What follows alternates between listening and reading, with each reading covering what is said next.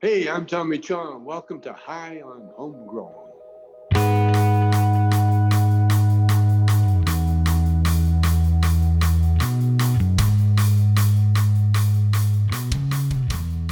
Yes, yes, everybody, and welcome to High on Homegrown, the cannabis podcast from Percy'sGrowroom.com.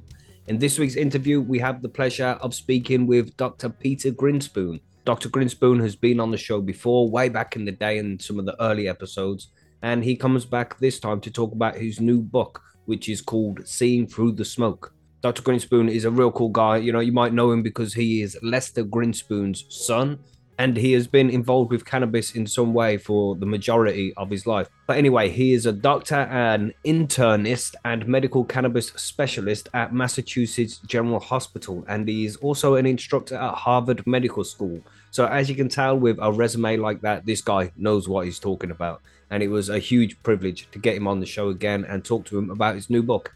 Anyway, I'll leave you to the interview. Make sure you roll a fat one, get super high, and enjoy this interview with Dr. Peter Grinspoon. And I'll speak to you at the end of this. See you in a bit.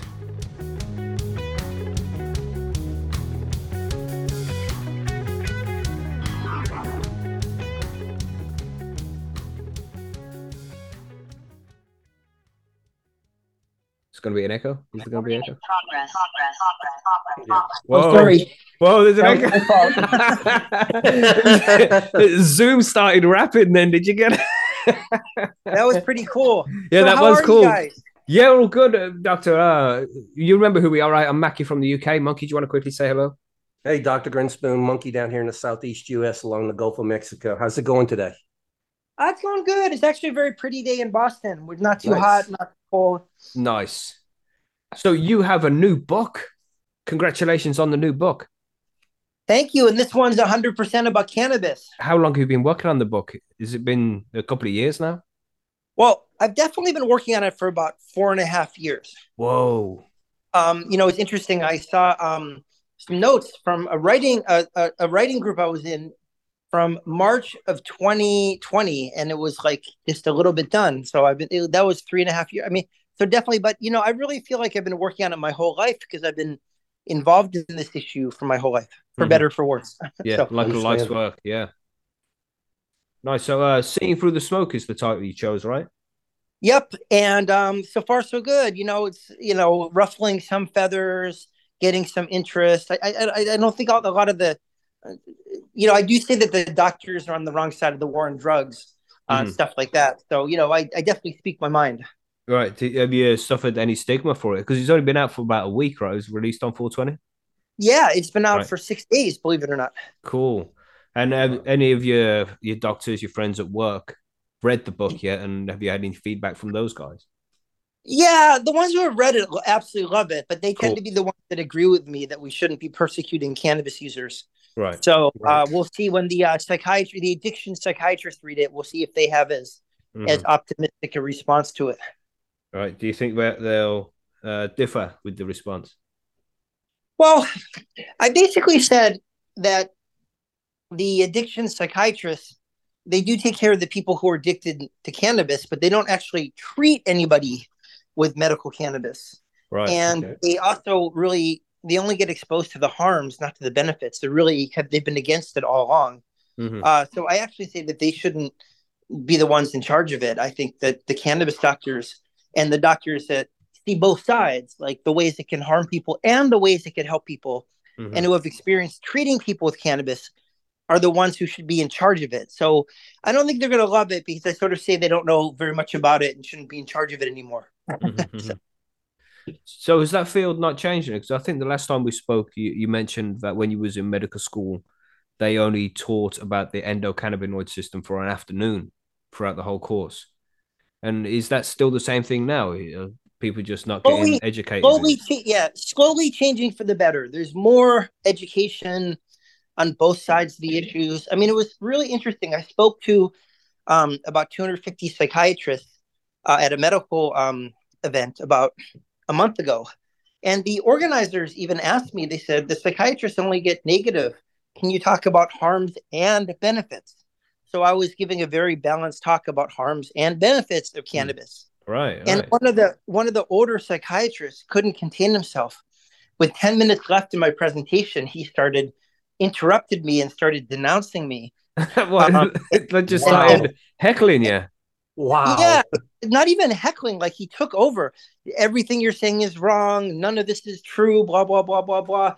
And you know, this you just nobody does this in a medical grand round. Wow, yeah. Right. It's like bad form. And then uh, the younger psychiatrists sort of said, "No, we agree with you, and we want you to keep going. We want to hear what, uh, both sides of this issue." So, I think some of it's sort of like generational, like Mm, the old guard versus like the younger doctors who are more like mentally nimble and open-minded Mhm. to hear both sides of an issue and to realize that it's a complicated issue. It's not uh, black and white. Yeah, for sure. I mean, and you say this doesn't happen very often in the medical community as well. He must have been uh, emotionally charged to be able to Oh my god, involved yeah. like that. it was really surprising. Um, and you know, and they apologized and so forth. The the con- the conference uh, organizers, but it just goes to show that how um, strong opinions people have in this issue, Mhm. for better or for worse. Like nobody's neutral about it, and you know that's one of the concerns I, I raise in my study. Whenever there's a a study about benefits, the people who are against it just think it, it don't believe it, and whenever Mhm. there's a study of harms, you know Mhm. because our the for example the us government has been exaggerating and lying about cannabis for so long but if you use a, a medicine or a drug whatever you consider it of course you should want to know about the harms and a lot of Mhm. people who are in favor of cannabis just reject all of these studies these new Mhm. studies that are more neutral Yeah. uh, and say oh this is just government us government propaganda but you know if you use alcohol you want to know what the the harms are you don't want to you don't want to make an informed decision by knowing the good and the bad. So, like, I mean, Absolutely. I think all cannabis users should be interested in the harms. Mhm. You know, just like people who smoke cigarettes, they might say, you know, cannabis is obviously much safer than cigarettes, but they might say, well, maybe it does do this, but I still want to use it. But you should know about it. That's just making an informed decision. Mhm. Mhm. Absolutely. I like that actually. Yeah. 100%. Yeah. I mean, I said this the other day on one of the shows we were doing. Uh, the truth might hurt, but it's always right, and it's always better to just seek and find the truth. And Right, exactly. Well, uh, that's a well way, a good way to put it. And a, a similar way, Neil Neil Tyson deGrasse said, uh, you know, when he's talking about the the whole COVID during COVID, when people oh, were like, you said dying, COVID. Uh, sorry, doctor. We just got to uh, make sure We that know. everybody There we go. smokes. Yep, You know, yep, yep. COVID is Oh, like yeah. a swear word on the show when you say it, and I've said it a couple of times there. Everybody, so smoke, smoke. smoke. Nice. Okay, he said science is true whether or not people believe it or not. Mhm, mhm. I like that way of putting it. Yeah, absolutely. We just need to get more studies done. I think that's uh, one of the bigger problems we've had in cannabis is just not enough studies. Yeah. Well, more studies done, and also neutral studies. Mhm, Don't try to prove that it's good or bad. Just say, is it good or good or bad in this mhm. particular case? And let's objectively do a study. Let's not go into the study with our conclusion. Let's not have a conclusion until we do a study. I mean, that's what science is. Science isn't confirming your beliefs. Science is discovering truth. So, Right. I mean, we don't speak about harms very often on this show, but what would you say are some of the biggest harms, some of the biggest concerns as a doctor you see for people who are using cannabis? Well, some people definitely get addicted to it. It's fewer than the psychiatrists say, fewer than the government says. Um, you know, they exaggerate it. Uh, the way they exaggerate it is that they define cannabis addiction very, very broadly, and they include tolerance and withdrawal. Just those two things can get you a, a definition of addicted to cannabis. And everybody who uses cannabis, like everybody who uses opiates or whatever, alcohol or antidepressants, has tolerance or withdrawal. And they don't often use that to diagnose addiction and other drugs but there's a mm-hmm. double standard with cannabis where they use it. And that just ropes in all of the medical cannabis patients unnecessarily. Right. but it's overdiagnosed. But certainly some people especially younger people can get very addicted to cannabis because they learn that if you smoke it you can alleviate your hunger anger boredom distress Mhm. uh, and they don't learn how to soothe themselves or like take care of their emotional states without cannabis. So Mhm. I've definitely seen some people get addicted to it. Again, the rates have been exaggerated, but people people can get addicted to it. And and I also think that um if someone has psychosis like schizophrenia or bipolar, uh, cannabis really can destabilize some people. Not everybody, but Mhm. but some people, I've I've seen it happen. Um, I've seen it happen in people I'm close to. So I just think that it's been exaggerated. Cannabis, like everything, it's been exaggerated, but there's often a kernel of truth. You know, they say cannabis causes schizophrenia. Like it doesn't cause schizophrenia. The rates of schizophrenia have been like 1% worldwide Hmm. the last 70 years. And the rates of cannabis use have gone up from like a couple hundred thousand people in the 1950s to like 400 million people now use cannabis. Yeah. And the rate of schizophrenia would have to go up if it quote unquote caused schizophrenia. Mhm. And the rate stable, but it certainly can destabilize people with schizophrenia. So, you know, the effects of people on psychosis are true, but they've been exaggerated. The effects of addiction are true, but they've been exaggerated. And the final thing I'll say is that, like, just like many other medications, we don't know if cannabis is safe during pregnancy or breastfeeding, and we should be very, very careful. You know, the reason we we don't know is because it's unethical to test pregnant women. You can't mm. give ten thousand of them high dose cannabis, ten thousand of them a placebo, and say, "Let's see if your kid, your child has problems." That's not Yeah. medically. That's against medical ethics. So Mhm. we have to live with uncertainty but i think people are a little bit casual about using it during pregnancy when you know you have to use something and ibuprofen isn't healthy either many of the medications we use aren't healthy so Mm. i like the the extra double standard the the extra focus on the harms of cannabis versus all of these other drugs which are also potentially very harmful. But Mm. at the same time you know we, we just don't know if it's safe during pregnancy or breastfeeding. So i tend to be very cautious about that. I mean those are the main ones. Mhm. obviously driving if someone hasn't used it very much and then they use a very high dose it's obviously not safe at all for them to be driving. Mhm. um, just like it's not safe to drive when you're drunk. But you know um, again there's a double standard on cannabis because driving drunk is worse than driving stoned. Mhm. but they make a very big deal of that whenever the discussion of legalization comes up. So you know again it's all there are harms like, why pretend there aren't harms? But it's important to not minimize or exaggerate them. And and again nobody has a um, monopoly on the truth. I just do my best effort in this book to get it right. Mhm. Well, there's one thing that I've been seeing a lot lately in the media, and that's a, a claim that this new high THC cannabis is causing higher rates of psychosis amongst its users. What do you think about that? well i'm sort of i generally am skeptical about that except for under certain circumstances Okay. They put on this like really silly study that was done um which i make fun of a lot in my book where like they they blame um a lot of the psychosis in europe due to the fact that the cannabis confiscated by the police was greater than 10% in some cities and less than 10% in other cities and they say that alone caused a difference between levels of psychosis i mean the studies are really silly i mean it's sort of like saying that i mean alcohol can cause psychosis it's like saying port wine is more likely to cause psychosis than regular wine because it's twice as strong. I mean, alcohol is alcohol. I mean, unless you want to argue that you get high quicker with stronger pot, people usually titrate to their own level of comfort. I mean, people don't use more cannabis than they want to. They're just uncomfortable. They, people titrate to their own level of comfort. So that is a real strong argument against the idea that um, you know stronger cannabis people just use less of unless you want to try to argue that because you smoke half a joint of 20% thc a little bit faster than you smoke a full joint of 10% thc um, and that alone the fact that you get the thc a little bit faster causes psychosis that's a very hard argument to make so Mhm. I think that they haven't made that argument at all. The only the only exception is that you know there have always been concentrates. There's always been hashish.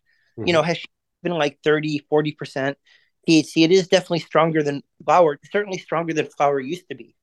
But now they do have these like pens with like these super strong concentrates, um, with like super high levels of THC, like ninety percent you just wonder like the young people having these pens like stashed away in their pocket and like bombarding their brains with like these huge doses of THC. You Mm. do wonder what the effect of that's going to be. It's not the cannabis that we used to smoke when I was younger, which was like, you know, you take like four or five puffs, you'd be a little bit high. I mean, this stuff now is really strong. So Mhm. I'm a little bit concerned on the effect of like these super strong concentrates on young people, like maybe a 16 year old or an 18 year old? Mhm. Is that going to be a trigger for psychosis? So I think in that scenario, you could be a little bit worried, but generally they haven't made the argument that like stronger weed, you know, they talk about in the US, for example, capping THC at 10%. Now, all that would do is make it twice as expensive for medical patients Mm. and for people on fixed income, like veterans or the elderly, because people, again, will just smoke twice as much, which is worse for you if you're smoking it, ironically.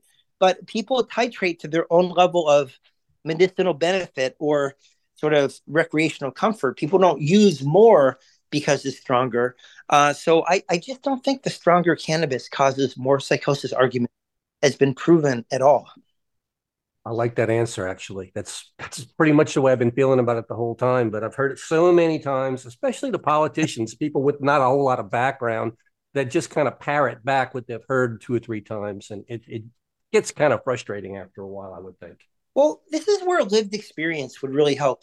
They incorporated more people with lived experience with cannabis. Remember, like the US government wouldn't hire anybody who had a history of cannabis use. So, like, for half a century, nobody that knew anything about cannabis was involved in any of these policies. And anybody, uh, like I suspect everybody on this call, anybody who's used cannabis in the past knows that, like, you don't use as much as you can, just like alcohol. You don't Most people- much alcohol as they possibly can.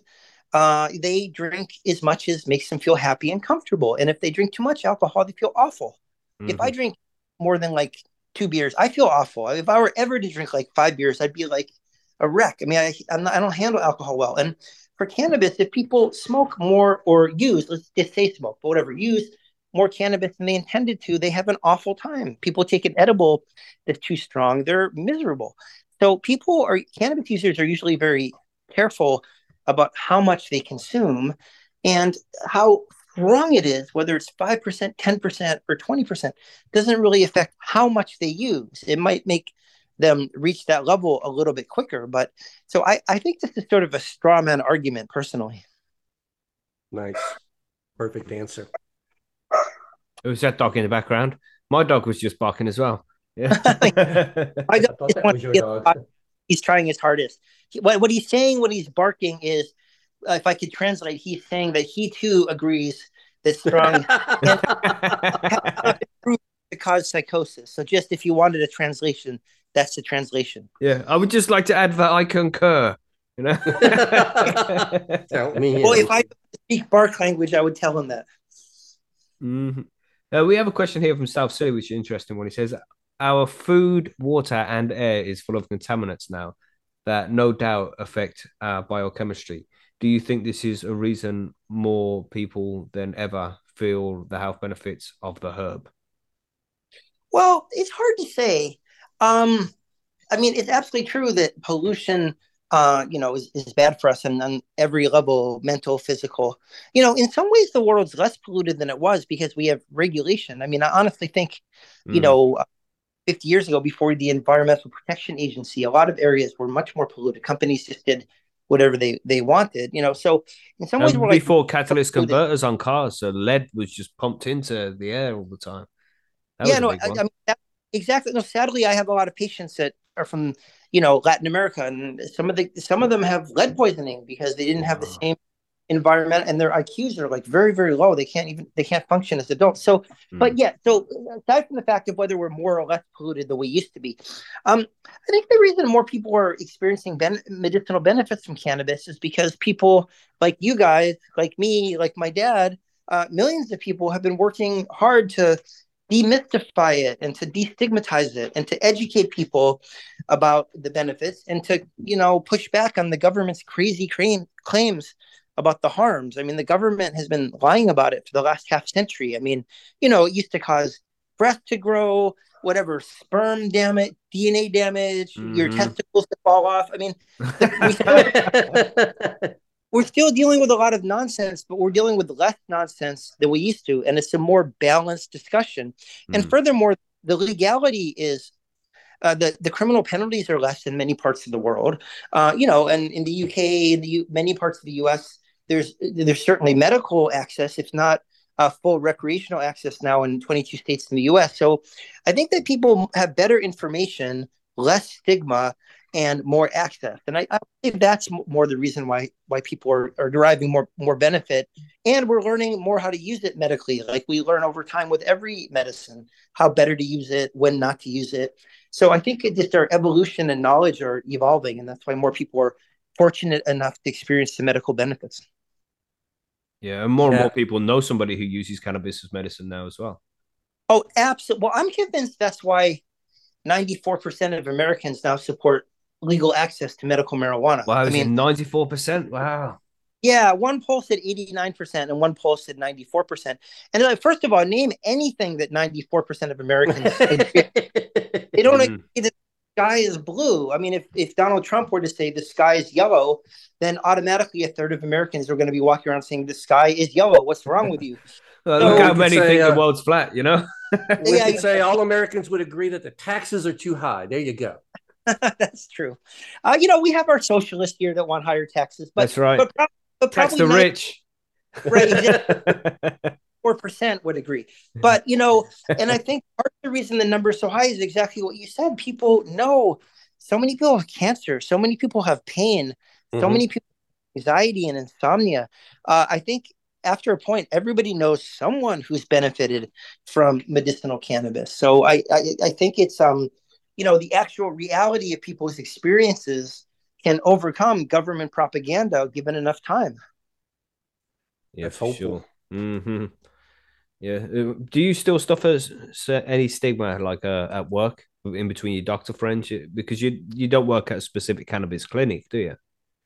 No, well, I you know I, I incorporate it into my primary care practice gen, as a general doctor, Right. and then I have a private practice. Um, the only I would say the only stigma, you know, and this is really interesting. I think the opinion that different doctors have on it sort of depends on their vantage point. So, for example, the oncologist, the people treating patients with cancer, who see their patients use it during chemotherapy, so they're able to eat, like my brother Daniel was able to do when Mhm. he was getting therapy, or you know they see that it helps with pain, um, or the the general doctors see it helping people with pain, with anxiety, with insomnia. I think that they tend to be all in, or mostly in favor of it, whereas the pediatric psychiatrists, for example, they see the rare but very tragic and real cases of when cannabis, as I alluded to earlier, can can trigger or worsen a psychotic episode. And if that's most of what they see, even though the cases are rare, because they're specialists in this, that's what they see all day, Mhm. they get a very negative view of cannabis because they sort of generalize to their experience like everybody else does. This is how our Mhm. brains work. So I would say from some of the psychiatrists, um, I get some, you know, some sort of negativity. But from the rest of the doctors, I think most of them are sort of relieved and supportive and eager just to have some good cannabis education so they could have decent, helpful discussions with their patients, which has always been a, a challenge because they haven't been taught anything helpful about cannabis. And have you seen them numbers rise over the last 10, 20 years? Uh, The, the, I assume there's plenty more doctors now who are in support of cannabis than there was a decade ago, for example. Yeah, no, absolutely. Now, we're talking about medical cannabis. I would say that two thirds of doctors are in favor of it, and two thirds of doctors genuinely believe it has medicinal benefits. Now, two thirds of doctors that might not sound like a lot, but doctors are very conservative, and they're Hmm. the, the the furthest behind in all segments of our society about cannabis because they've been subjected to so much nonsense over the last half a century. Um, so we're definitely heading in the right direction. You know, again, you contrast you contrast the the two thirds, sixty seven percent of doctors that support medical cannabis with the ninety four percent of patients that support it. It's not ninety four is much higher than sixty seven percent, but at the same time, it's much higher than it used to be. So we're definitely heading in the right direction. I mean, you know, the American Medical Association, the American Psychiatric Association, they still put the words medical marijuana in these derogatory quotation marks like the Right. exist. And I think that these people are getting really no one's listening to them. I mean, I've, a lot of Mhm. people don't tell their psychiatrists about their cannabis use, which I think is very, very dangerous. I think Mm. have open communication between doctors and patients. Uh, you know, there are drug interactions. There are all kinds of reasons why your doctor needs to know that you're on cannabis. But a lot of this is the fault of the doctors for being sort of dismissive and critical and shutting down the conversation. And I think that doctors have an obligation, regardless of whether pro, anti neutral about cannabis, couldn't care less about cannabis. They have to provide a climate, an environment where the patients can feel comfortable talking about it. Not just cannabis, all their drug use. I mean, Mm. if there are topics that you can't feel comfortable talking about with your doctor, that's that's very medically dangerous. Mhm. I agree, and and I frequently tell people on the show eh, that in America you, we have a right to talk to our doctors about our health issues, including cannabis use, with with impunity. It's, it's a, a confidentiality, and I I tell everyone, and I have done it myself. Speak to your doctor about your cannabis use and make sure that they know that it's in your chart in case something ever happens. Right. The one exception is if you're a pregnant woman, because of the laws, they might have to call the, the Department of Child and Families, and you could like lose your kid. Mm. I mean, we have Excellent point. very punitive laws. So generally, again, I'm a huge advocate of open communication between doctors and patients on all drugs. However, if it's going to get you like arrested or get your kid taken away, you might want to, you know, put that advice in context. Mhm. Right, right. I get that. The one thing it did do uh, at my my position, as soon as she found out that I was a cannabis user, she I don't get as many phone calls to come in for checkups anymore. Well, that's interesting. Um, you know, it's hard to generalize because doctors are the medical profession is sort of in slow motion collapse. Actually, not that slow motion. Uh, it's really there's a lot of burnout. There's a lot of moral injury. Doctors are feeling like taken advantage of by the insurance companies and the hospitals, and a lot of them are quitting. And there's a huge uh, physician shortage right now. I mean, I know in my hospital they can hardly find enough adult doctors to run the place safely, and you know, a doctors for adults, not adult doctors. Yeah, Uh, like how many kids are doctors in America? Right, exactly. uh, but we're pretty ambitious over here, so you'd be. But so it might just be that your doctor is busy and checked out, but um, I I would be surprised if it had to do with the cannabis because again, most general doctors aren't particularly against cannabis. They and more and more are realizing. I mean, the funniest part, the most ironic part about being a medical cannabis doctor and being a general doctor, I do both, and I think it actually makes me each makes me better at doing the other. Um, is that you know as a general doctor we spend all day treating pain insomnia anxiety and we don't have that many good tools. Like a lot of the medications for pain are really dangerous and a lot of the medications for uh, trouble sleeping are really dangerous. And i actually have this because i certify patients for cannabis have this extra tool that's plant-based it's relatively non-toxic as i mentioned earlier it's not for everybody but it actually makes my life a lot easier because i have this tool that patient love, patients love that's safe for some of these conditions that are like impossible to treat uh, with these other medications. So I think that once doctors start to catch on that using medical cannabis actually makes your life a lot easier, you've got this extra tool in your toolbox. I think uh, the doctors are all going to start um, adopting it because it, it really not only does it make things better for patients, you know, and it doesn't work for everybody. As I mentioned, some are not appropriate candidates and others don't have a good reaction to it. You know, there's some people that just get very anxious with any amount of cannabis and they can't Mhm. use it for sleep or for pain. But generally speaking, having an extra tool in your toolbox makes your life a lot easier. And given how much doctors are struggling, I predict that in five, ten years, doctors are going to be huge advocates of this because, among all other things being equal, anything that makes your life a very difficult life being a doctor these days, anything that makes your life easier is something that people are going to adopt. I agree. Mm. Now, I will- I will tell you, my uh, my orthopedist though he had a little bit different opinion of the cannabis because he offered me pain medication for for uh, for a joint injury, and when I turned him down and said I, I was using a cannabis balm on it, he immediately got extremely interested. He started asking questions, and by the time I left the office, his advice to me was, "Whatever you're doing, continue it, please." So that was Well- impro- that was promising. Well, that that sort of uh, speaks to the point I just made a, a, a little while ago, which is like uh, doctors, their opinions are at least in part formed by their experiences with patients, and that Mhm. doctor smart enough to know that like there's no way the cannabis you're using is more dangerous than any opiates he could give you.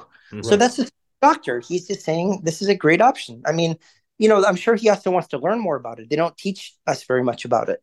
But, Mhm. you know, really, this goes exactly back. If, you know, an orthopedist sees people using cannabis instead of opiates and not destroying their kidneys with non-steroidals, your ibuprofens, Mhm. your naproxens, uh, is an orthopedist that will be in favor of medical cannabis.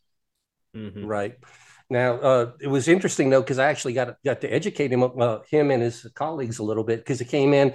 Uh, doctor's walking down the hall, and my doctor turns around and says, "Hey, this guy's using marijuana on his knee." Come and look at this guy. Exactly, exactly how he said it though. And the doctor turned in and he says, "Really? Does it get you high?" really funny. No, it's a topical. It doesn't get you high. So I had to explain a little bit to him about what was in it and how it works. It's burnt out. I just had an article come out. You know how doctors take the myth "do no harm." Yeah. I just had it. One of the chapters in my book is called "Do Be No Harm" about doctors' uh, medical profession, and it says that you know can really help doctors with this burnout and this moral injury and this exhaustion that they're all suffering from. Mm. And a lot of doctors go home and like drink themselves to death, mm. which is not a good thing at all. And that maybe cannabis can just be a, a healthier option for people that need something at the end of the day. I mean, in a perfect world, we'd all, whatever, eat tofu, do yoga, practice meditation, and no one would need anything at the end of the day. But in reality, after a hard day, most people need something. Mm. And now that there's increasingly a legal choice between cannabis and alcohol, whereas before alcohol was the only choice. I think cannabis it doesn't have calories, it's less fattening, it's safer, it's I, I think a lot more interesting than alcohol. And I think a lot of doctors are going to be um, using it. And then if they're using it instead of alcohol, they're going to be have a much more reality based opinion on the true harms and benefits because mm-hmm. it's hard to put all this conflicting information into context uh, you know, one person, one authority says one thing, one authority says another thing, and uh, they're completely contradictory, which is part of why I wrote my book to try to hear each issue from both sides and then talk about the science and then say where I come down on it, All which, right. you know, I've been doing this for 50 years. I think I'm, hopefully I get it right most of the time. That's but right. I, I, I, think that it's easier to do that if you've had a lived experience with cannabis because, mm-hmm. you know, there's certain harms that you just understand better, for example. Like you know it can make your short-term memory a little bit fuzzier, right? You remember that you went to a party, you remember who you spoke to, but if you smoke a joint with people, you might not remember every part of every conversation. But you know, that's just remember very... the good bits. Right, exactly.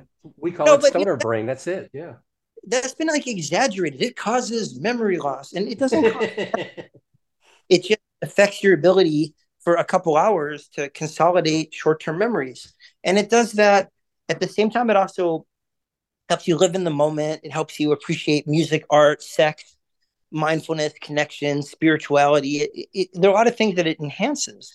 Mm-hmm. And you know you sort of like make a decision when you use cannabis to like de-emphasize certain parts of your brain like mem- remembering every little detail and to emphasize other parts of your brain like appreciating music or living in the moment and connecting with someone or connecting with nature. So it's not as much about harms, or at least that's how I wrote about it, as sort of making a willful choice to emphasize certain types of your brain as at the expense of others, at the short-term expense with no harm done.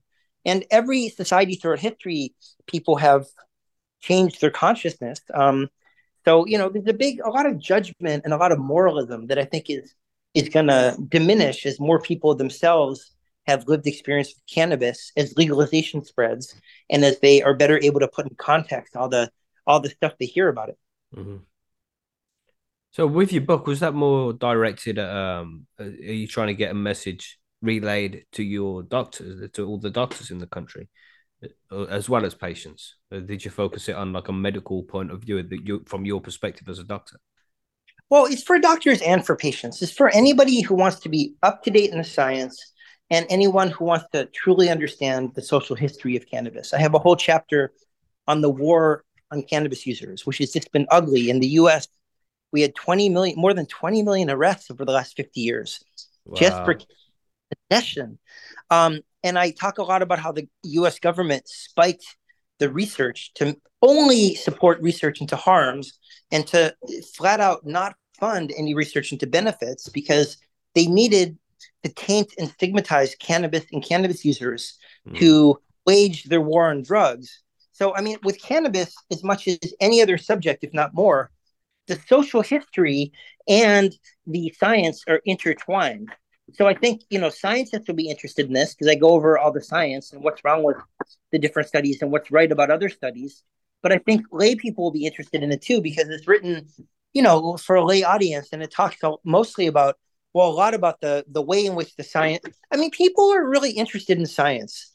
I'd view it as like half science writing that people are going to be interested in because again, people want to know the benefits, they want to know the harms, they want to hear about the science. And I'd say the other half is about the social history, which I think anybody with a conscience would be interested in because it's really horrible what we've done to drug users in this country.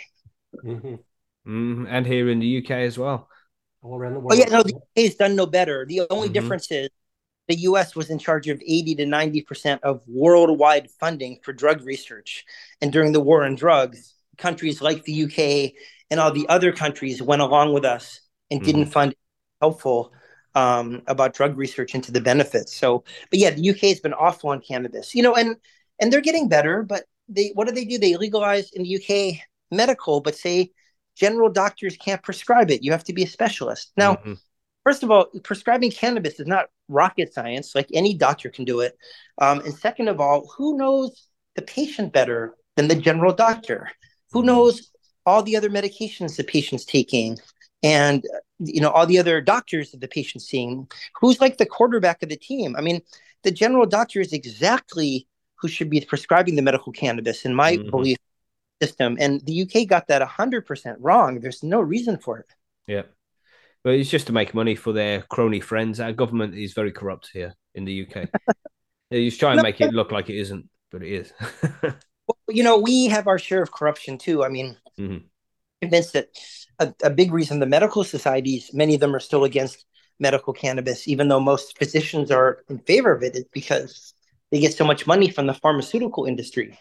I mean, and at least you guys don't have these stupid ads on television all the time for the pharmaceutical industry. Take our product and your all your problems will go away. And you know, it's just a nightmare that they're allowed to advertise directly to consumers. And I think over the years they've had a really large impact on the policy of the different medical societies. And mm-hmm. that's pretty corrupt too. Maybe not as directly corrupt, but it's pretty corrupt in its own right. Yeah, it's a big threat to the pharmaceutical company though, because now drop this seed in the soil and in three months you'll have all the medicine you need. That's really, really a bad pill to swallow for the pharmacy companies. Yeah, no, absolutely. But you know, to a certain extent, they've taken a you can't beat them, join them. I mean, what they tried to do in the US is they contributed lavishly to all of the um, efforts to stop legalization in each state, yet they mm-hmm. were also developing their own cannabis based medicines so that right. you wouldn't be able to grow it, you wouldn't be able to buy it at a dispensary, yet you'd have to buy their super expensive cannabis based therapy.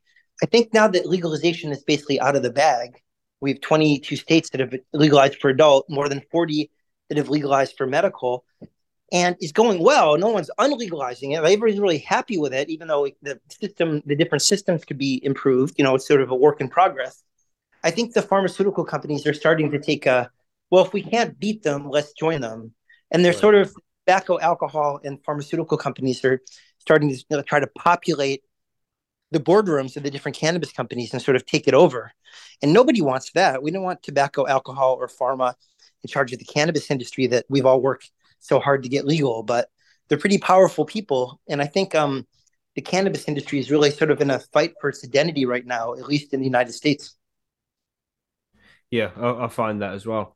It, seems to be there's the big corporate cannabis which is trying to get started, but the actual cannabis users and people in the cannabis community seem to prefer buying from the mom and pop stores to keep the uh, you know the the growing local and try and support the local growers rather than sort of support these big uh, big companies that grow hundreds of thousands of plants. Well, absolutely. That's number one. And number two is like people don't want like Marlboro and Budweiser. They want like craft beer. You mm-hmm. know, they mm-hmm. want they're gonna want like local, interesting, fragrant cannabis. They're not gonna want like the lowest common denominator, mm-hmm. which is what big companies come and just like uh, buy up all the little guys and make everything the same. Yeah, it's a shame, and it seems to be legis- leg- legislated. Uh, so it's easier for these bigger guys because the amount of money you have to pay to get licenses and things like that. It's a shame.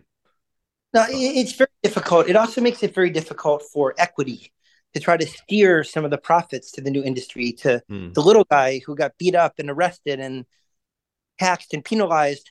and sort of you know got saddled with a criminal record because uh, of the war on cannabis users. A lot of people are really trying to steer the profits of our new industry to the people that have been harmed by the war on drugs and the people that really deserve it. And you know these big corporations are very good at getting around all the laws we have to help the little guy. Mm-hmm. I was wondering as well because you're a general doctor, so you have patients come into your office and discuss their general health problems, right? And you diagnose pills for them. It's like, do you have a new patient that comes in and doesn't know that you're Dr. Peter Grinspoon and then asks about cannabis as medicine? Absolutely, because uh, I take care of a lot of patients that don't speak English. Right. Only 40 of my patients speak English because um, a lot of them are from Latin America. I work at an inner city, sort of impoverished clinic, right. and so them haven't read, you know, all the, you know, whatever the the newsletters or the papers or anything I might be cited in. Mm. But um, you know, p- patients are very interested in medical cannabis these days, and you know, even if it's someone that I don't think is like the best candidate for medical cannabis, then there's still the argument that like if they're going to be using cannabis anyways why not have them use legal, safe, regulated cannabis that's tested for heavy metals, lead, mm-hmm. pesticides, fungus, as opposed mm-hmm. to using, you know, stuff they buy in the street. So I think getting people into the legal system can can do a lot of harm reduction. Um, you know, even if they're not someone you would necessarily say this is my top choice for for someone uh, putting them on cannabis. You know, the the best case scenario is someone that's like, I'm on opiates. I don't want to be on opiates for my chronic pain can you help me transition to cannabis? You know, that's a great situation where everybody wins. Mm-hmm. Apart from uh, Big Pharma. Big Pharma. Yeah, yeah, yeah. Big Pharma.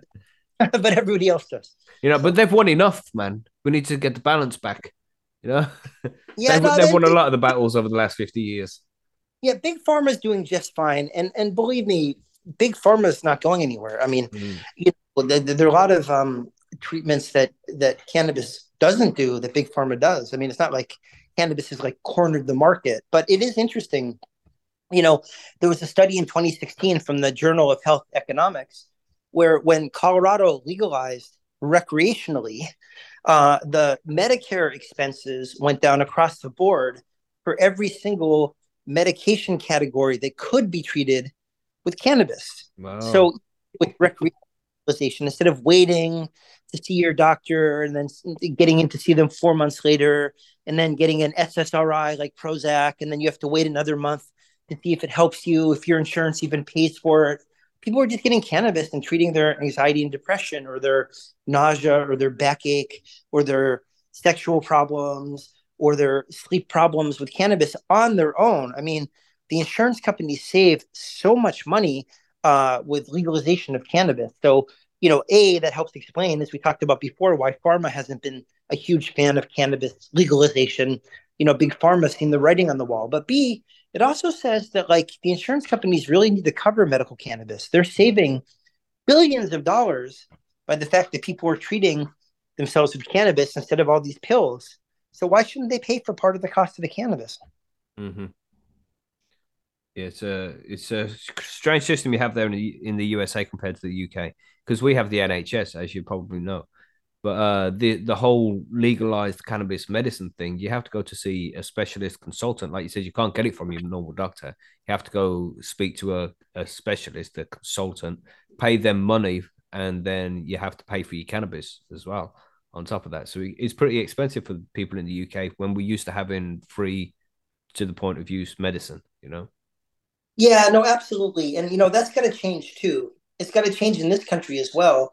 You know, poor people have been harmed by the war in cannabis. It can't just be a treatment for the for the wealthy. I mean, I've had several patients that say I'm doing much better on the cannabis than I was on the opiate, but the right. opiate only cost me a dollar a month on my health insurance. Mm-hmm, mm-hmm. Cost fifty dollars a month.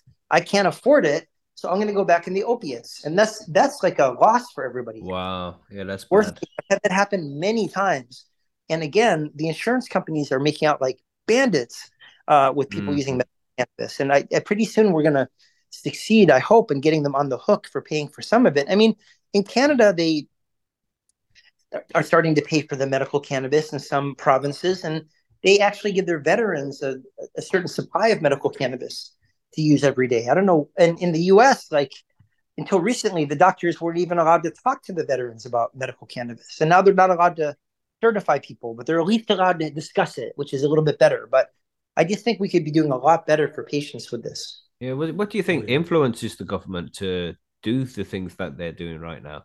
Like, well, like making up that rule there that doctors are not allowed to speak to veterans about cannabis.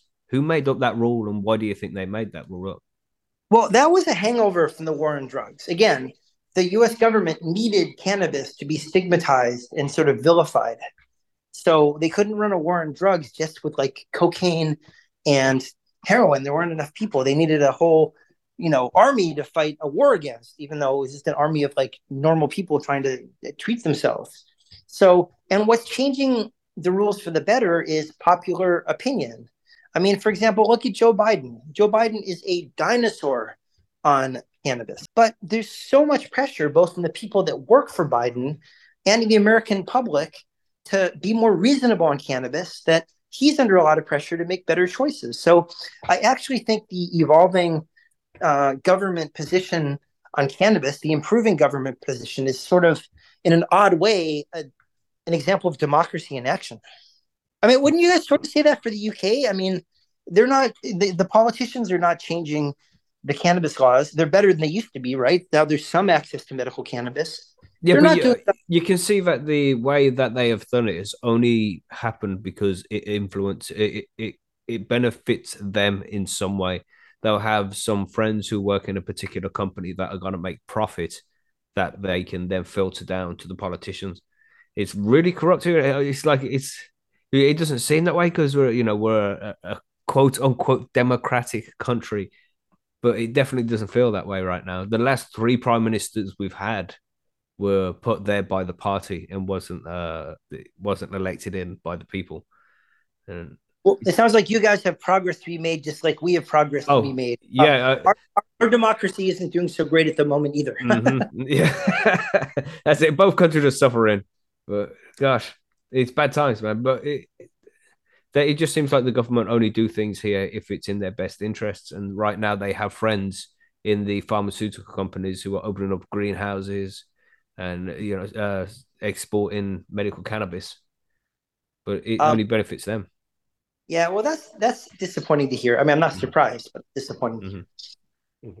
So, uh, whether it will be legalized for recreational use in the UK anytime soon, I don't know. I'm skeptical. I don't think uh, we've we've got much bigger problems to be dealing with than that right now. You know, just right. the government's broken.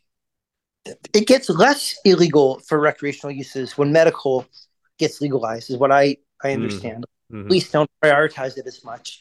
The judges don't prioritize it as mm-hmm. much.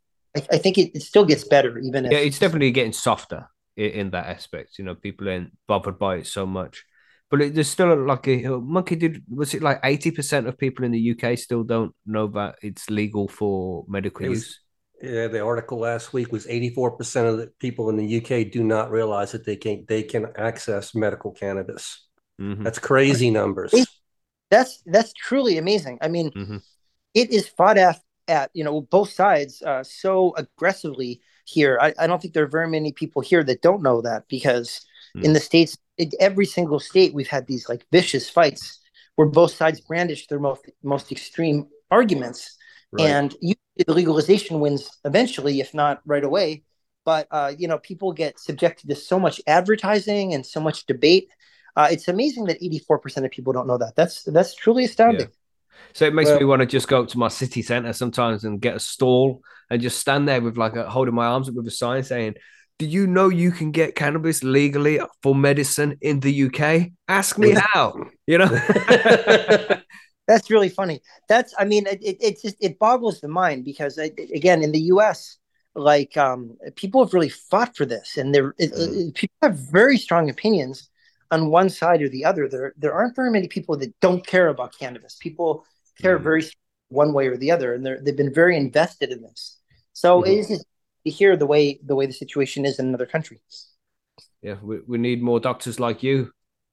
That's what we need. Well, hopefully my book will have an impact. It'll be yeah. out there. I think out on June first in the UK, but people can can buy it on Amazon um, and just get it shipped. And uh, I, I, you know, hopefully it'll have it. You know, it really does go over the benefits and you know, I think once people start hearing about the benefits and they say, you know, I have trouble sleeping, do I want to be on this like heavy duty hypnotic medication that makes me groggy the next day and also might commit, contribute to dementia, or, or do you want to use a little bit of CBD with a little bit of THC mixed in, maybe with a tincture under your tongue, and gently fall asleep and wake up feeling good? I think people, once they start hearing about the benefits, they're going to adapt it pretty quickly. That's usually Mm. what happens. So, I- what I do you agree. think about um the, the psilocybin is being used now for some treatments for depression and anxiety in different parts of the USA? What is your take on that? Or, Well, or I'm just real- focus on cannabis? Yeah, I'm really excited about the potential. And some of the early research has been so promising. I mean, like, you know, not only does it help, it seems to sort of cure some people um, Mhm. for like maybe six months or so. And furthermore, uh, it helps people who have what's called treatment resistant depression. Like they failed like three traditional psychiatric medications. And then you take psilocybin and you feel better. I mean, it's really, really amazing. It also helps people deal with their trauma and can help people with addiction. I mean, the initial evidence is really, really intriguing. Um, you know, just a side note, my my father, who was a, a huge legendary cannabis specialist at Harvard for his entire career, he also wrote a book in 1979 about psychedelics and how we need to use them in psychiatry. Uh, it was called Psychedelic Drugs Reconsidered, just like my dad's book of marijuana was called Marijuana Wow. reconsidered. And um, you know, he was calling from the rooftops in 1979 for the use of psilocybin and, and MDMA and other psychedelics in psychiatry. And he got in such hot water at Harvard. I mean, they still haven't promoted him uh, to full professor, even though he had 11 books and 180 scientific papers. It's like 10 times as much as you need to get promoted. And uh, it was because they didn't like his work in psychedelics. But ironically, now my hospital at Harvard, Mass General, has a huge center for the study of psychedelic medicines 40 years later. So it's amazing how ahead of the times my dad was. and it's also sure. how like persecuted he got for it. And uh, to their credit, at least the psychiatrists grow and change on this issue. And now 75% of them are in favor of it. But it's really amazing how times change. You could come out with an opinion and be a heretic, and you could come out with the same opinion 40 years later and you could be like a hero. Mm. That's it, man. He, he was so far away, so far ahead of his time there. Back in '71, that's more than 50 years ago, and he, man, he, he definitely led the way in many many ways. Didn't he? That's so cool, man. I had no Yeah, idea about the psychedelic thing. That's cool. Yeah, no, if only we listened to him, we'd be 40 years further along in all this research. Mm. And not to mention all the people that got arrested and stuff Yeah. like that. I wouldn't listen to him. You know, it's them politicians. I listened. I was only 13 though, so there wasn't much I could do. So- Wow, I hear that. must have been Well- good times, man. Doctor, you had uh, you mentioned something earlier on. If you don't mind, I'd like to circle back to it. You had you had mentioned that when uh, cannabis goes recreational in a lot of these states, that prescriptions go way down because people just use that instead. Do you find that this self medication is a problem, or is this a good thing? Well, if they're genuinely, well, it is a complicated question. It depends what they're self medicating. If Okay. they're medicating their trouble sleeping and they're using cannabis instead of something more dangerous, that's a good thing. If and you know they're not someone who has psychosis, who's pregnant, who's breastfeeding, they're not a teenager, they don't use it before driving. There aren't they're not in any of the categories of like people who shouldn't necessarily be using cannabis. Then I think it's a good thing Mhm. if they're self-medicating their schizophrenia, it's a disaster. If they're under the mistaken belief that it'll somehow make your schizophrenia better rather than worse, or or a very common one is that people, you know, cannabis is wonderful for cancer-related symptoms. If you have pain, weight loss, anxiety, insomnia, and it's great for chemotherapy-related symptoms. If you have nausea, you can't keep food down. That's what really helped my brother when he was you know, in his in his teen years, the chemotherapy was really getting to him, and cannabis enabled him to maintain his weight. But then, if people are self-treating the actual cancer, I think that's really dangerous because Mhm. well, there have been very, very intriguing studies showing that different components of cannabis kill cancer cells in the in the in the petri dish Mhm. or maybe in an, in an animal study. There haven't been any studies yet that have shown that that, that cannabis treats cancer in humans. Yeah. So if you have cancer, you go to an oncologist, you go to a cancer specialist, and then you use cannabis as an adjunct for the treatments, um, an adjunct to tolerate the treatment or to tolerate the symptoms. But you don't use the cannabis to self treat your cancer. In the US, there's a whole bunch of people that are huge advocates of this thing called Rick Simpson oil, which I'm sure both mm-hmm. you guys have heard of, which they um, they claim cures cancer. Now, it may eventually turn out to be true that it cures cancer, but we don't know that. And if you're using Rick Simpson oil instead of regular chemotherapy, which with a lot of cancers is like 90 to 100% effective, mm-hmm. you're putting a lot of people at risk. So I think it can be very dangerous depending on what they're treating and what else they're using to not treat whatever they're treating if they're mm. using cancer. Well, so we have a listener who was diagnosed with lung cancer like uh, maybe 18 months ago, uh, uh, two years. It's been a while. Uh, but he he's using Rick Simpson's oil for, uh, to treat his cancer. Being in the UK, it's difficult to get doctor's appointments and things. And uh, especially over the whole COVID thing, smoke everybody, smoke again. yeah, I hope they're at least following I mean, but sometimes cancer gets better by itself. That's the other thing that hmm. makes it. So, you know, to really tell, you'd have to do a study where you gave one group nothing, one group Rick Simpson oil, and one group uh, regular chemotherapy. But that wouldn't be an ethical study to do. Mm-hmm. It's like we talked about before, like it's unethical to study on pregnant women. It's unethical to do that kind of study because you can't withhold a treatment for someone that you know works, like mm-hmm. chemotherapy for lung cancer. So again, it could be the Rick Simpson oil. It could be the cancer is just slow growing. Some people have cancer for 10 years and it just sits there. Uh, it could be that it your our immune systems naturally fight back against a certain percentage of cancers, or um, it could be that he's making a really, really, really bad choice. And you know, it'd be very hard to study this. Mm-hmm. Like you say, giving treatment to different people. You know, different oh. treatment to different people is yeah. it's not it's not uh morally right, is it? Yeah, not to with I mean, you know, especially with lung cancer. Like when I was in medical school 25 years ago, if someone was diagnosed with lung cancer, they'd often usually be dead within a year or 2 mm-hmm. Now I have patients because of chemotherapy, not because of Rick Simpson oil, because of chemotherapy, who have had lung cancer for like 20 years and they're fine. They, they, they you just we can treat it a lot of the time. Wow. So you know, we always have to go with like the proven treatment if it's something as serious as cancer. Hmm. If it's a symptom, say they have a bad headache, sure, try cannabis for your headache. I use cannabis for a ton of patients who have headaches. And then if the cannabis doesn't help the headache, we'll use something else. Nothing is lost because it's not like a deadly disease, it's a symptom. Mm-hmm. So I think like you can be use cannabis for any symptoms you want, but if it's like a life-threatening disease, and you can certainly use cannabis, but it's very tricky morally and ethically to use cannabis instead of something that we have really good data that works. You just mm-hmm. have to be very careful. This is a this is an area where I take the cannabis supporters uh, to task a little bit, mm-hmm, with the, mm-hmm. the ones that believe in Rick Simpson oil. Now, um, again, I, overall in the book, I probably take the cannabis opponents to task probably three times as much. But you know, I try to be honest, and and and yeah. if I think either side gets it right, I'll say that. And if I think either side gets it wrong, I'm happy to say that as well. Mm-hmm. Yeah, it's definitely controversial. But yeah, no, absolutely. And and and and some people very strongly believe in Rick Simpson oil, and there are people that I know and like and think are super smart and credible that have told me I treated my cancer with Rick Simpson oil and it went away. So it's not like I've never met people mm-hmm. that I believe and care about and respect that have told me that.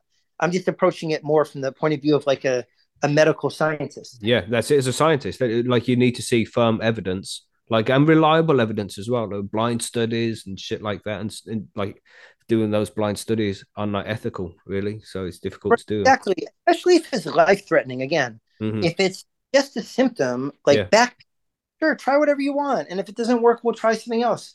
You know, you're not going to die as long as the treatment mm-hmm. isn't toxic, and cannabis isn't a very toxic treatment. But if it's a life threatening disease, you know, I think you're just better off going with the evidence. Yeah, it's interesting. I mean, because there's a lot of uh, there's a lot of anecdotal evidence when it comes to this as well. Like you know, people who have used uh, Rick Simpson oil and their cannabis has gone, and we know people as well. And you see stories about it online all the time as well. Right, but that's So- something that my dad writes about in his 1993 book, um, "Marijuana: The Forbidden Medicine." Mhm. It's called anecdotal fallacy.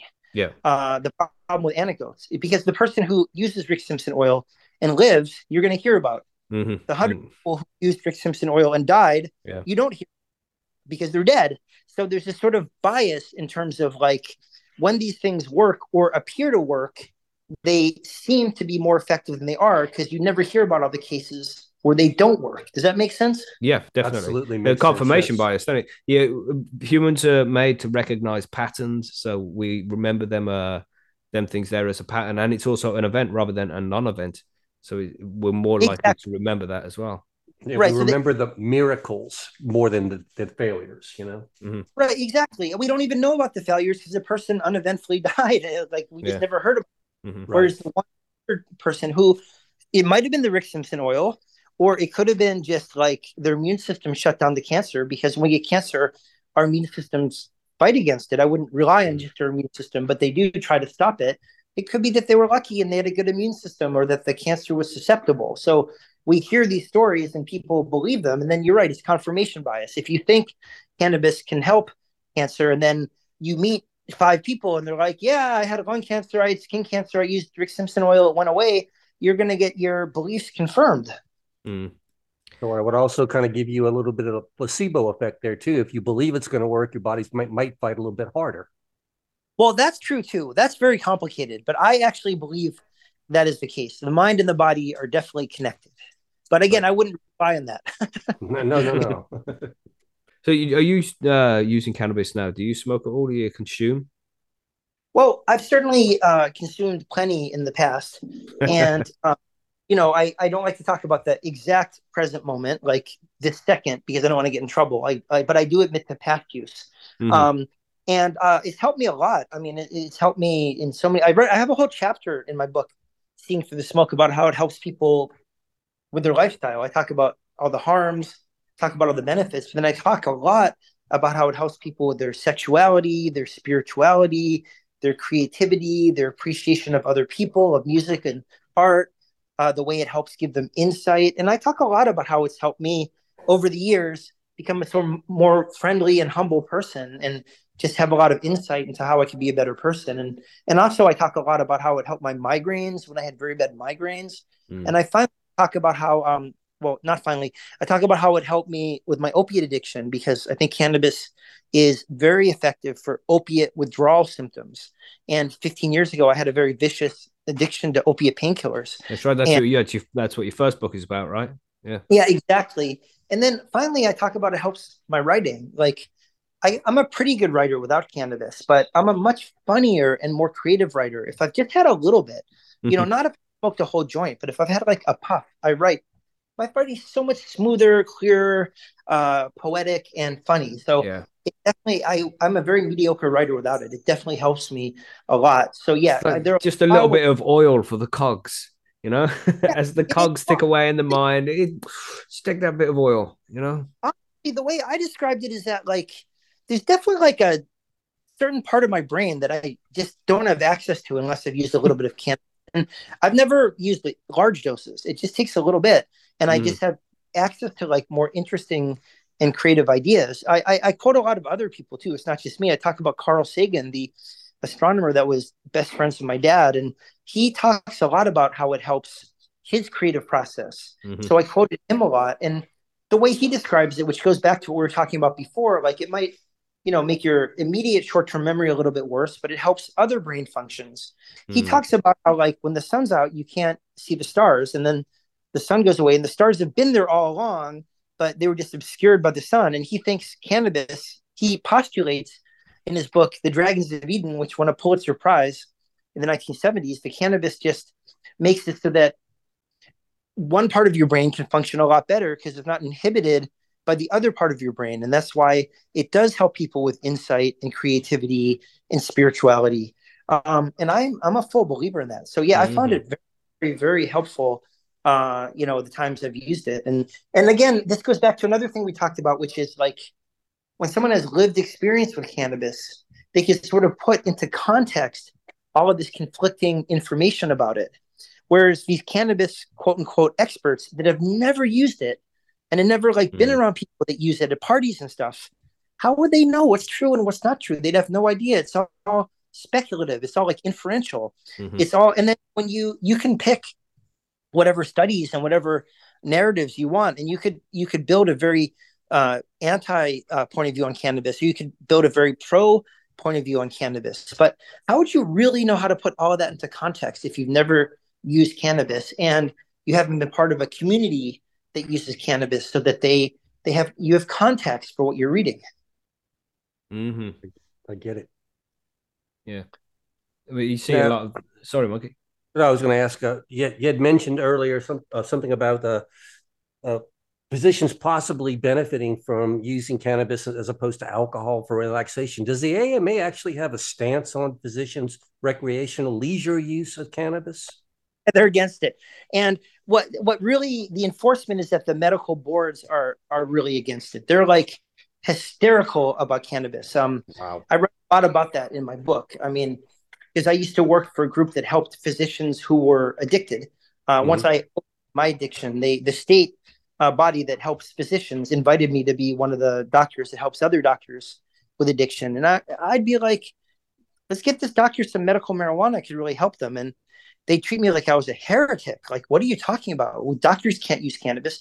They even have made, I read a lot about this in my book. They've made doctors go to rehab for admitting to occasional cannabis use in a state where it's legal when the doctor was on the weekend, wasn't even working. I mean, it's absolutely ridiculous how persecuted Mhm. physicians are in cannabis. And again, I think not only should they not be persecuted because that's not ethical, but I also think it might really, really help them with the moral injury and the dispiritedness and the and the burnout that that we're all suffering from.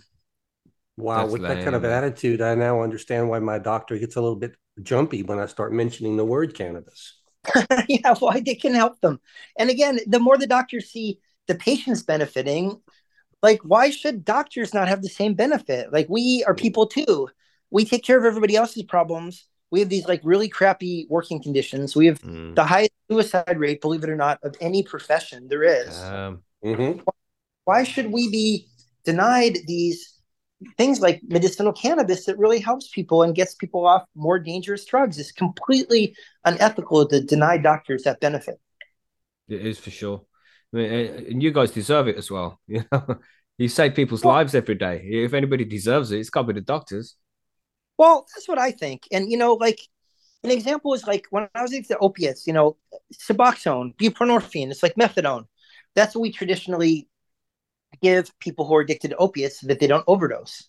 Hmm. You know, uh, Suboxone causes a 50 to 80% reduction in death from overdose. That's Right. a really big deal, but it isn't offered to doctors because they say, oh, it's impairing. We don't want to give this to doctors. But, you Oh know, if the doctor wow! if the doctor's dead, they're not going to be very effective. And furthermore, doctors are allowed to take alcohol, gabapentin, Valium. You know, we're allowed to use muscle relaxants, antihistamines, antidepressants. Since when is the one treatment for opiate addiction that saves lives too quote unquote impairing for physicians? There's no data about that whatsoever. It's just a question of the medical boards having ignorance and stigma about addiction, especially as it relates to doctors. And I think the same exact thing is going on with medical cannabis. It'll be really interesting to see if they accept psychedelics for doctors because Mm. psychedelics are less controversial than cannabis is. I have three different, a three page long discussion in my book of why the psychiatrists have been so anti cannabis, but now they're so in favor of psychedelics. You know, with cannabis, they'd be saying to patients for the last half a century, oh golly, this is illegal. We can't do that. And with psychedelics, the psychiatrists are like, oh, don't worry about the man. Let's take some acid. Let's just do some therapy. It's just such a double standard. It's really fascinating. Um, so it's going to be really interesting to see if the medical boards let doctors benefit from medical psychedelics. I Mhm. suspect that they are. They're going to be complete hypocrites and they're going to stay against medical cannabis, but they're going to allow psychedelics, which would be a good thing to allow psychedelics, but they should be so negative on medical cannabis. hmm That's right, man.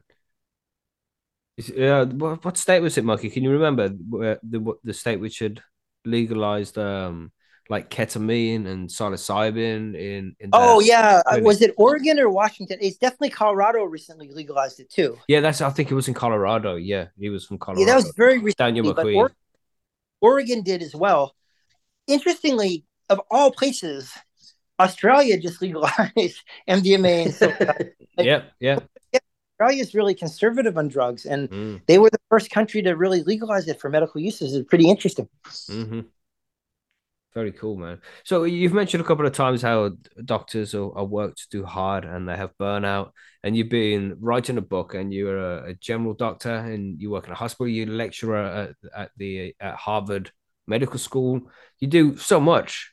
Uh, How do you stop from getting burned out? What do you do for fun, like you know? Well, first of all, I'm high energy. Second of all, I love this work. I don't Mhm. love the doctor part, but I love the cannabis, the psychedelics, the speaking, the writing. So I really get energized by the work. But for Mhm. fun, I love being out in nature. I love going for walks. Uh, I love hanging out with people, going to parties or having a party here. We had a raging party on Saturday night on 422 for my book. It was pretty cool. Sweet. Um, yeah, and, and I, you know, I'm very close to my family. I love hanging out with them. Uh, and I like to travel. I haven't been able to do that recently, but I love to travel. I used to travel a lot. So I'm a big believer in fun.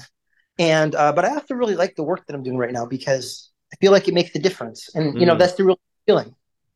Yeah, there's not many doctors doing this, what you're doing now. Do you know of any? Do you have friends who you, you can, can communicate with about all this stuff? I work with some really, really cool doctors that uh, spend a lot of time fighting racism, fighting poverty, fighting addiction, fighting stigma, fighting gun violence, which we have a lot more of than you guys do. I mean, it's crazy how much gun violence we have here. So I'm fortunate enough to work with a lot of very uh, progressive and socially minded doctors. You know, Hmm. uh, very, very few of them work on cannabis. I, I have a bunch of doctor friends that work on cannabis, but I would say most of my doctor friends work on one. Um, not that all my friends are doctors, but know, a lot of friends in the cannabis community. But of my of my doctor friends, I'd say a lot of them are really, really, really dedicated to one critically important cause or another. I have a friend that just started devoting half of her time to fighting climate change. I mean, that's really cool. hmm Yeah, man, it's good to stay busy, and especially if you're interested in the topic as well. Then it, you don't really need much motivation when you love doing what you do. Yeah, and you know, as long as you're having enough fun, you don't have to have fun Mm-hmm. all the time. Like there's important stuff to do. A lot of people need a lot of help, but you Yeah. know, our work not not in great shape right now. So I'm I'm really glad, for example, that this doctor I work with is is working on educating other doctors on climate change and helping hospitals use less energy so that you know we burn less carbon. I think it's really cool when doctors Mm. do all this other stuff. Nice. So with your book, uh, you said it's not coming to the UK until June, but uh, we we do have lots of listeners in the States and Canada as well. Is it in Canada yet? Yep, in Canada, and I think you can get it in the UK just through American Amazon. Yeah. but I think it'll be full blown out in the UK um, in another month. Sweet. So would you recommend that we because we've had Dr. Bonnie Goldstein on the on the show before, and she uh, wrote uh, "Cannabis is Medicine," and she says it's a good idea when you buy that book to buy two, so you can have one and you can hand one to your doctor. Is that something you'd recommend? Absolutely. I mean, again, I go through all the harms, I go through all the benefits. I talk about the science from both sides, not even from the pro or the anti side. I say this is you take any issue, you take insomnia. I say this is what the anti people say, this is what the pro people say, this is what all the studies are, this is the problems of the studies, these are the studies that are good, and this is a reasonable conclusion that we could all agree with. So I absolutely think that this book would be incredibly helpful for doctors as well as patients, and I'm hoping it'll help doctors and patients communicate better. Um, it also talks a lot about the endocannabinoid system, which is the whole, which you guys know is the whole um, neurotransmitter system, system of receptors and neurotransmitters that through which cannabis works its effects on our body. And unfortunately, the endocannabinoid system is only, believe it or not, taught in 13% of medical schools in the US. Mhm. I mean, crazy. The endocannabinoid system is involved in everything and keeping the body in balance. And even if you're the most anti cannabis physician on the planet, you should want to know about the endocannabinoid system because you can't understand the harms or the benefits without understanding that. So I, I talk a lot about the endocannabinoid system as well.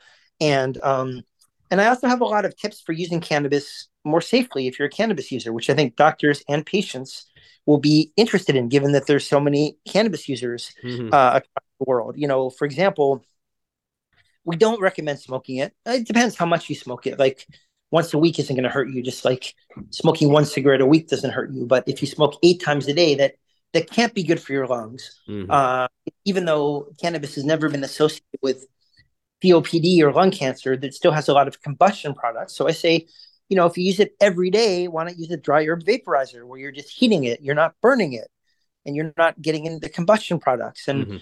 I talk about using, you know, uh, cannabis has been regulated. It's safer to go through the legal system because you know it doesn't have pesticides or heavy metals or fungus. I mean, it, the, the system isn't airtight, but it's always safer to get something that's that's regulated than that's not regulated. And and, and I talk a lot about the dosage. You know, Mhm. people who have been using cannabis for a long time know how to use it. But if you're new to cannabis, particularly if you're older, you're like 70 or 80 or 90 years old, you really do want to start low and go slow. You don't want to start with a 50 milligram brownie and Mhm. freak out. You want to like start with a couple milligrams and and take your time and work your way up so that you don't have a bad reaction. So there's some really, really important common sense and simple common sense ways to make cannabis use a lot safer that that doctors just don't know about because they haven't been having these discussions because they've either been excluded from the discussions because patients don't trust them as resources or they've shut down the discussions because they're insecure and didn't have much to add to the discussion so it's easier to you know unfortunately to just shut down a discussion than to say i don't know Mm. I don't know are my favorite words as a doctor. As long as somebody knows, then I can help them find the patient, find out who does know the specialist. That's fine. But a lot of doctors have a, a really big problem with the humility thing, and I think it it really does give them a lot of information they could use to have comfortable and productive discussions with patients, which is what it what it's all about at the end of the day. Mm-hmm. Yes, man. What do you think about the because ChatGPT has been in the news a lot recently, and we've spoke about it many times. Do you think that's going to take place of doctors eventually, or a system like it where you can just well, ask? first of all, my wife's not listening because she's a data scientist and uh, she um, actually does this stuff for a living. She's at Harvard Cool. too. Wow. he says that when I talk about artificial intelligence, I sound like an idiot. So uh, listening to this conversation, um, you know what I read is that that um, that uh, artificial intelligence isn't going to replace doctors. It's just going to replace doctors that don't understand artificial intelligence Mm. because it's going to be like an adjunct. Like you know, the radiologist will be looking at for cancers when they're looking at the mammograms or the colonoscopies, but then they'll also have the computer do it because they have a different algorithm Mhm. and they might pick up different cancers. So any doctor that says, I refuse to learn about this and I'm not going to grow and change my knowledge or my skills in response to this fundamental change in how humans are are, you know, processing information, they're going to be the doctors that get replaced. But I Mm. don't think AI is ever going to fully replace doctors because, well, first of all, good luck listening to people's problems all day. If they want my job, if the computer they can have it. I will literally gift wrap it for them. But you know, in a serious note, there really is just like a, a human component. Like sometimes the patient is saying, "My back hurts," but you, after being a doctor for a quarter century, you realize that it's not their back that's hurting; it's something they're distressed about. And then you dig into it, and you found out that like their husband's been beating them up, and like tell Mm. computers to be able to figure that out. I mean, honestly, we go on Inst- sometimes, which isn't scientific, but it truly is how things work when you're dealing with people.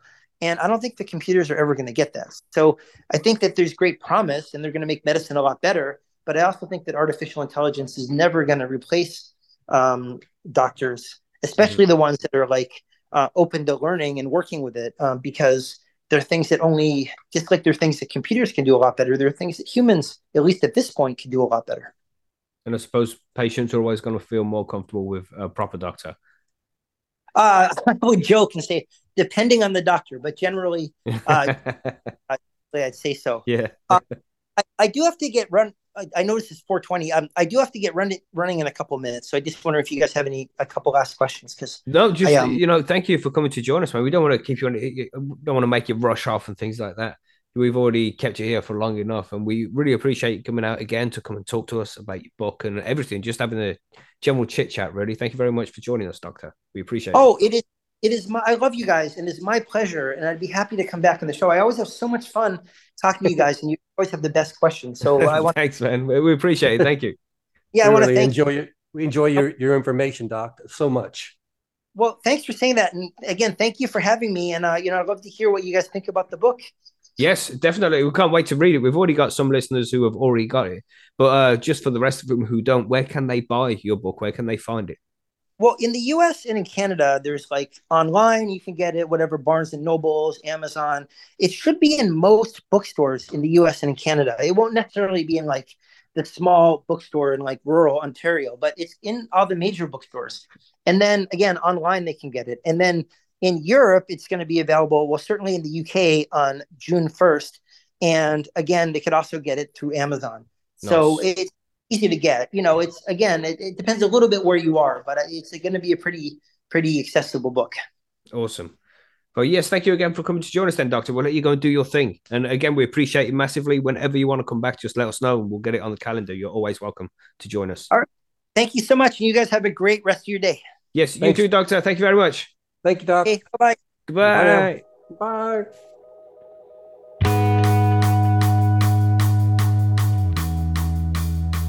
So there we go, everybody. That was the interview with Dr. Peter Grinspoon talking about his new book, Seeing Through the Smoke. Now, if you go to Amazon or any good bookstore, especially in the USA or Canada, you should be able to find this book. So buy it, check it out. And as he said, maybe buy two copies so you can have one and you can hand one on to your doctor or health professional. You know, the more we can get the medical professionals informed about cannabis, the better because many of them just don't know about it and maybe it just takes the patients to inform them so they can learn new things but over time i think things will get better and the medical profession will be using cannabis more often great interview and i enjoyed speaking to dr peter grinspoon again as we always do and hopefully he'll be back in the near future to talk some more about cannabis and the medical profession being a doctor and all those kind of things i hope you enjoyed this interview share it if you can but of course no pressure but uh, thanks for being here. Thanks for downloading the episode. I hope you enjoyed it. And I hope to catch you on Friday for the next one when we talk about cannabis history. So we'll see you then. Have a good week. Stay high, stay safe. We'll catch you on the next one. Goodbye.